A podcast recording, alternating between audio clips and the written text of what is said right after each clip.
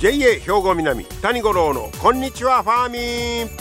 この番組は元気笑顔そして作ろう豊かな未来 JA 兵庫南がお送りします。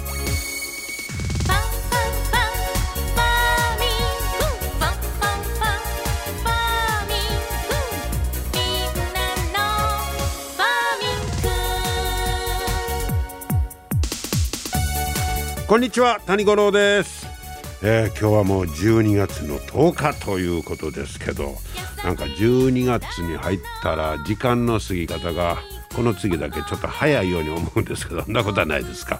ねえなんかあっという間に時間が過ぎていくような気がしますけれどもね。えー、あさっては七十二候で言いますと熊穴にこもるという日です。えー、熊が冬眠するために穴にこもる頃ということですけどどないでしょう？熊もこの頃ちょっと暖冬気味で寝てられへんなみたいなことはないんでしょうかね。はい、えー、四十二校ではねもうそんな頃だという頃になります。さて、えー、まあ七十二校は熊の話やったんですがこの間ねあの農業新聞で豚の話が出てましてね。でこの豚っちゅうのはまあいつぐらいから買われてたんやろうなということなんですけど、えこれまでの研究いうのか調査ではまあ弥生時代から豚子を取ったんちゃうかって言われてたらしいんですよ。だからまあ日本の米、まあ、米も縄文の時から作っとったんちゃうかいう説も出てきてますけどもね。とまあよう似た頃ですわね。そない思ったらえら古いなと思ったんですがこの間日本農業新聞に出てたのは名古屋大学と沖縄の県立埋蔵文化財センター。ここが調査を一緒にしまして沖縄県内の遺跡から出土した豚の骨これを分析しましてほで詳しく調べたらいやいやそんな弥生時代どころちゃうでということが分かったんです。まあ、いつからやねん言うたら縄文時代今から7500年から7200年前の縄文時代には豚子を取ったみたいや。で今までの、まあ、研究より4,000年ほど古くなったで。古くなりすぎや。4,000年。7,500年言うてんねんから。ほな今までやったら3,500年ほど前って言うとった。それが7,500年ぐらいから前ですね。倍から違うがな。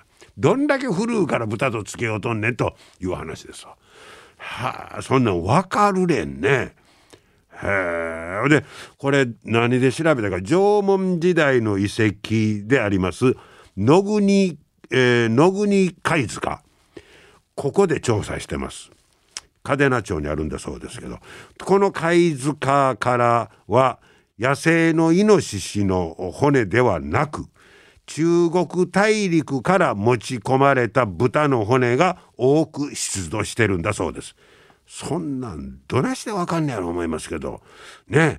ただそれらの豚が飼育されてた豚なのか逃げ出して野生化した豚を捕まえたものなんかが分からなかった。そら分からんやろそんなもん。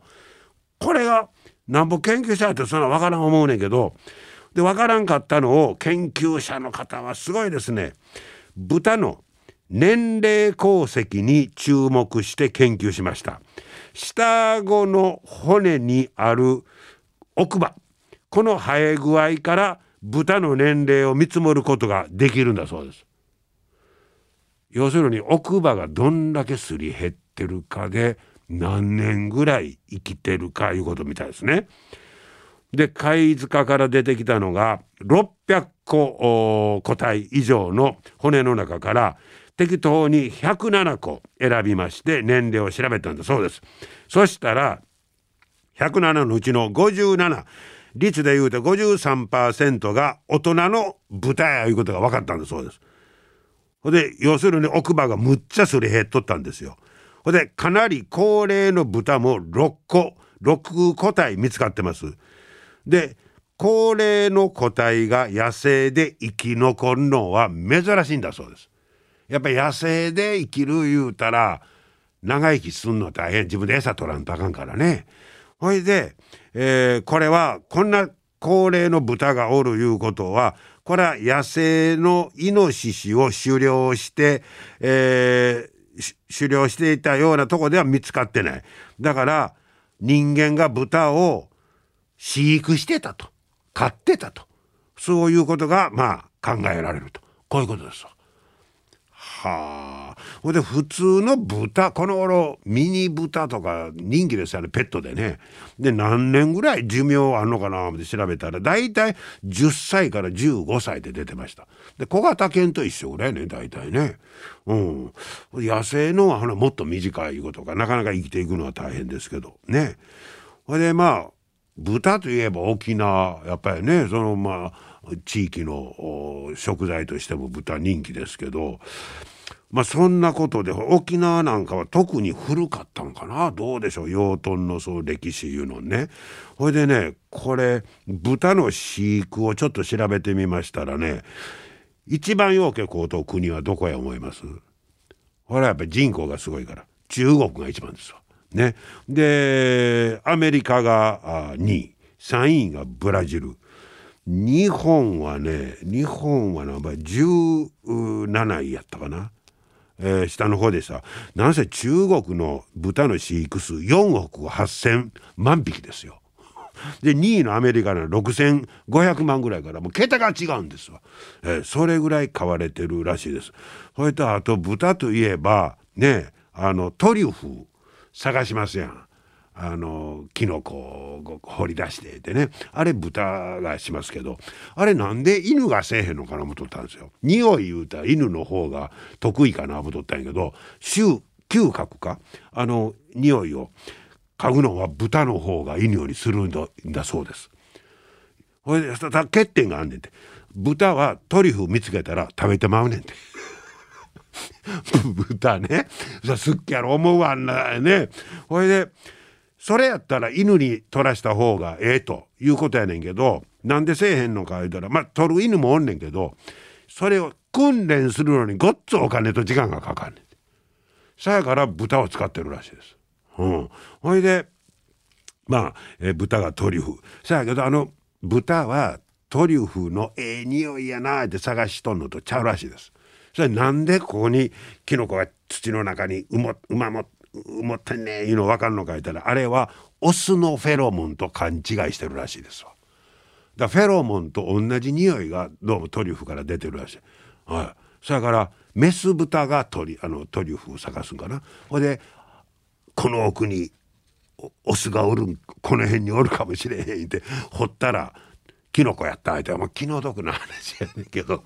まあそんなね豚、えー、面白いですね。先ほど人間との付き合いは、まあ、そんなに長いというのが、えー、分かったということですからね。えーまあ、豚食べる時にこの話を思い出さんでもいいですけど、えー、ちょっと面白い話でした。皆様の元気生活を応援する JA 兵庫南。近畿最大級の農産物直売所虹色ファーミン。おすすめは JA 兵庫南エリアの新鮮な地元農産物。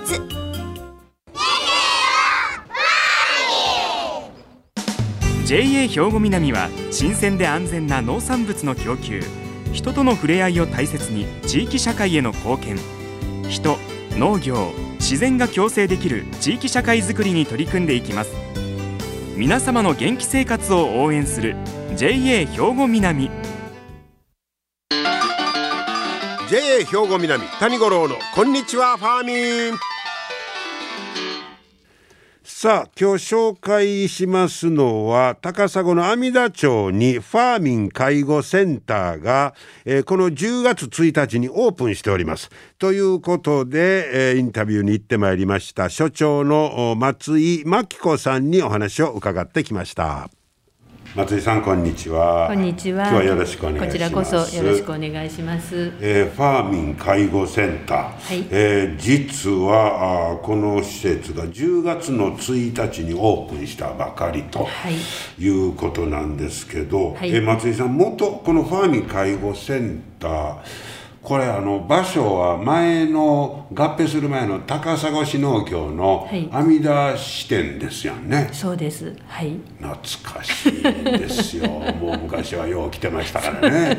はあ。で場所も建物もそのままで。あそうです。はいはい。で中のおあたを新しく。はい改装して。改装していただいて、はあ。のもったいないぐらい広い綺麗な事務所を作ってもらってます。ゆったりしてます、はい。ねえ。えーそんなファーミン介護センターなんですが、はい。じゃあここ仕事の中身言うたらどういうことになるんですか、えーっとケアマネージャーの仕事をしてるものが7名と、はいそれからあの訪問介護ほのサービスをするもの、訪問介護のとはもう一つ別に定期巡回随時対応型訪問介護看護という高砂市の指定を受けてるサービスとほもやってますので、えっと事業所としてはまあ3つの事業になります。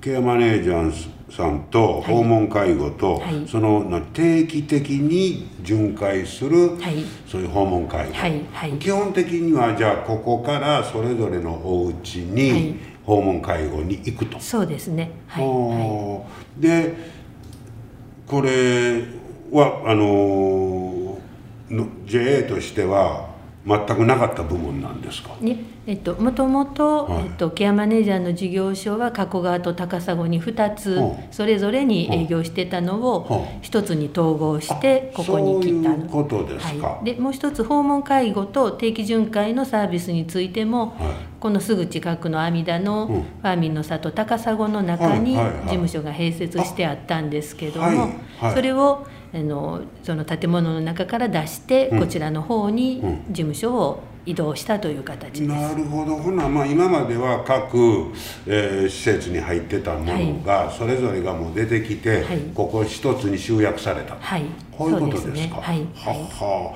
でこの訪問介護というのは僕なんかもこれもうちょっと近い将来関係してくるのかなと思ったりするんですけど これ基本的には要介護の方しか使えないんですね。いえ、えっと、要支援とあ要支援でも？はい、要介護等がありますので、う。んどちらであってもその認定を受けていただいている方であればご利用いただけます。まず認定をはい受けると。定期巡回のサービスについては要介護の方しか利用はできないんですが。そうですか。はい。はははで例えばあと具体的にはそのえー家に来てもうて買い物の手伝いしてもらうとか掃除してもらうとかそそんなことになるんですか？そうですね、はああの寝たきりの方であればおむつ交換であったり、はあお風呂のお手伝いであったり、はいはいはあのご飯作ったり食べさせたりっていうふうなところもはあお手伝いさせてもらいます。い。でもそういう活動になるとあのコロナなんかでは気使いますね。そうですね。うんあの職員はものすごく気を使って、はい。もうマスク二重三重にうん。して、この夏の暑い間もねずっとそういう状況では行ってましたし、はい。まあ、利用者さんたちはなかなかそういう認識をああそう持っていただきにくいので。お家にいてはるから余計かもしれませんね。マスマスクもされてない方も実際はい。はいいらっしゃいましたので、その辺はすごく気を使って神経質にならざるを得ない状況ですね。で例えばそのまあご利用される方が何をどれぐらいの中身で何分ぐらい、えーあの介護してほしいいうのを決めるのがケアマネージャーさん。そうですね、まあ、あのヘルパーさんのサービスだけやなしに他のいろんな、どんなことに困ってるかっていうふうなところをうん。相談して見極めて、あのどんなお手伝いが必要か、うん。その中でヘルパーさんのお手伝いが必要であれば、うん。どんなふうなあのお手伝いを何分かけてするかっていうふうなところを決めていくのがケアマネージャーの仕事になります。ああの訪問介護とヘルパーさんはまだ違うんですか？いや一緒です。ね。訪問介護員をあの分かりやすい言葉で言うとヘルパーさんになりますね。なるほどはないるほど、でそういう、まあ、プランを立てるのがケアママネージャー。ネージャーで、はいうん、例えばあの訪問介護を受けたいなという方はとりあえずまずは一遍連絡をいただくそうですね、うん。はい。でその具体的にどういう手助けが欲しいのかみたいなことはい。を決めていくわけですね。そうですね、うんなるほど、えーまあ、えーこちらで、まあ、10月の1日オープンいうことですけど、うんそしたらまあエリアとしては、はい対象の方々いたらやっぱりその高砂とかが中心になるんですか？えっと定期巡回については高砂市内の方のみという決まりにはなってます。そうですか。はい。あとのサービスについては、うん。一応サービスエリアとしては兵庫南の管内あ。で歌ってはいるんですが、えええまあ、播磨町稲美町からご要望があってもなかなか移動に時間がかかるし、ねはいはい。そういうところもあって、のちょっとあの難しいですっていうこともあるので,、うですか。はい高砂市加古川市の高砂寄りに近いところの方の支援はさせていただいているような状況です。そうですか。はい。えーもしまたそういうまあ要望がある方なんかとりあえず一度相談していただいてそうですね。相談窓口はもう常に開けてますので、い、つでもお気軽にお越しいただいたらと思います。はい、いやーやっぱりそう。でもこの訪問介護なんていう分野はまあこれからますます需要が増えていく時代になっていくと思いますね。そうですね、うん。皆さんいろんなできないことが増えていきます。それでもお家で生活していただくための支援、すごく重要な支援やと思いますので。ね、はい。まああの利用される方も在宅の方がだいぶ安心もできるでしょうしね。はい。はいはい、えーもしまた皆さんねあの、えー訪問介護みたいなことを思い立った時はファーミン介護センター、えー10月1日にオープンしております、えーご相談いただければと思います。松井さん今日はどうもありがとうございました。ありがとうございました。どうも。はい、えー高砂の阿弥陀町に、えー10月1日オープンしましたファーミン介護センター、えー所長の松井真紀子さんにお話を伺いました。あの国道2号線沿いに、えーありますのでね。で、お問い合わせをということでしたので電話番号をお伝えしておきます、えー、079-447-0660です。079-447 0660、えーファーミン介護センターを今日はご紹介いたしました。皆様の元気生活を応援する JA 兵庫南。近畿最大級の農産物直売所虹色ファーミン。おすすめは JA 兵庫南エリアの新鮮な地元農産物。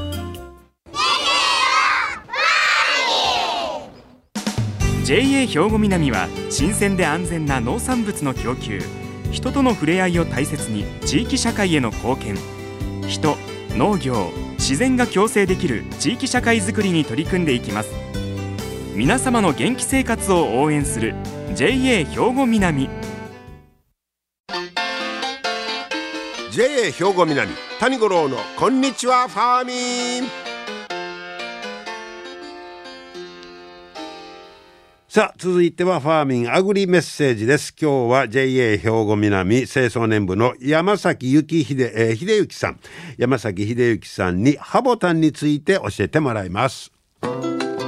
山崎さんこんにちは。こんにちは。今日はよろしくお願いします。よろしくお願いしますさあ、えー、12月に入ってますが今日はやっぱりハボタンのお話でね,、そうですすね。12月といえば年末ハボタンっていうイメージがありますよね。これさやけどどうなんでしょう？あの、まあ、時代とともにね昔もう12月ハボタンもぜひなかったらみたいなんやけどもうこの頃そういうのがちょっと変わってきたんちゃいます？そうですね。昔はか門松に大きなハボタンを入れるっていう そのお正月ならではのイメージがあったと思うんですけど、はい最近あの門松を置くような家が減ってきましたよね。そうですよもう家も洋風になってきてるんで、そうそうもう和風のあの大きいハボタンがなくなってきて、だんだん寄せ植えに変わってきたんですよね。はあ。小さいハボタンを寄せ植えに入れる。おでー最近ではもうさらにそれがままだ小さくなって、あのリースになってきて。リース、はい。もうなんかクリスマスの続きみたいそうですね。な感じ両方いけるっていう感じのね。ハボタンもはあの葉っぱのねハボタンっていうのじゃなくてバラ咲きのような可愛いのになってきたんではあこれ山崎さんなんかもそういう時代に合わせてそんなのを作ってはるんですそうですね。もうその時代に合わさないとみんな買ってくれないんでね。はいはいはいどんどんどんどん小さくなったりいろんな用途に使えるものをいろんな形に変えてみたりっていうそこ感じで。ねちょっと割と割と先も読んどかなあかんね。そこがまた難しいんですよね。ねえ来年はまたどんなのが流行るんだろうって考えながらね。ほなまあまあ最近はそういうリース風ね。のハボタン、玄関の前に飾れるような。それでもやっぱりハボタンなんやね。そうですね。ハボタンとパンジービオラが合わさって割るいうのがこの冬のイメージですね。もうそしたら自分で作ってはるいう方なんかやっぱ少ないですか？減りましたね。もう最近ではもう花屋さん行ったらいろんなものが売ってるんでね。ああそう買うのが楽っていうのも、まあ、ありがたい話ですけれど。ああそうですね、まあ皆さんに買ってもらって、はい。えーしかもまあその年々いろんなタイプのがありますからまあ自分の好みにはい。応じたものをね。はい。永田山崎さんも先見越した またハボタンいろいろ頑張って作っていきたいと思います。ねはいありがとうございます。ありがとうございました。はあハボタンも時代とともに変化するという感じですね。JA 兵庫南谷五郎のこんにちはファーミン。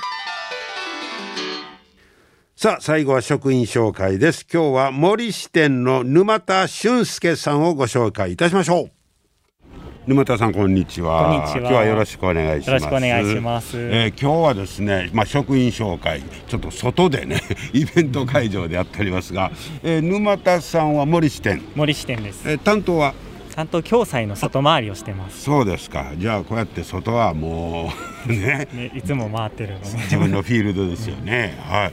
えーっともう農協は長いんですか？農協8年目になります。8年目ですか？ほんならいろいろ担当もされてきましたか？そうですね。貯金の外回りから共済の外回りにうんなりました。やっぱ貯金と共済とではまた内容全然違いますか？やっぱり全然覚えることが違うので、うん。もう日々勉強でしてます。あそうですか。えもうほな共済もだいぶな慣れてきましたか？そうですね。共済ももう慣れてきて、うん今頑張ってるところです。そうですか。ね、はい。であのプライベートなことで聞くと趣味とかあどんな感じですか？冬場になるとスキーに出かけますね、スキーね。はい。あのスキーはそれでもまあコロナの影響でなかなか今まで行けうなかった、ん。なかなか行けないですね、うん今の時期は。この冬はじゃあこのこの冬はね、うん。ちょっと先日子供が生まれまして、おおめでとうございます。ありがとうございます。初めての奥さん。そうです。おおどどんな感じ？うーんまだねうん。会えてないんですけどコロナの影響でえそんな？うんた退院するまでは会えないので。ああほなもうほやほやほややね。ほやですね。うわーで余計会いたい。お会いたいです。あのまあよく子供ができたら責任感とかこう言うたりする人もいますが、それで言うたらどんな感じですか？そうですね、うん。もうより一層責任感を持ってしないといけないなとお思ってます。お早会いたいね。会いたいです。ねえ。あそうか。そしたらまあ今年はこの冬はまあスキーちょっとあれやな。そうですね。時間がね、はい。でも楽しみやね。楽しみですね。え。ーじゃあそんなことも含めて、まあ、これからの抱負も聞かせてもらいましょうかうん、仕事もですし、はい。まあ、家庭のこともですし、うん。もうしっかりと頑張っていけたらいいなと思ってます、あのイクメンとか言われてますけどそっちの方はどうですか？イクメンと周りの人に言われるようにはい。しっかりとしていきたいなと思ってます。そうですか。まあ、あの講師ともにね、また新たな気持ちで頑張ってくださいね。はい。はい、ありがとうございました。ありがとうございます。はい、森支店の沼田俊介さん、またよろしくお願いいたします。ということで、今日も最後までお付き合いいただきましてありがとうございました。また来週も聞いてくださいね。JA 兵庫南谷五郎のこんにちはファーミン。この番組は元気笑顔そして作ろう豊かな未来 JA 兵庫南がお送りしました。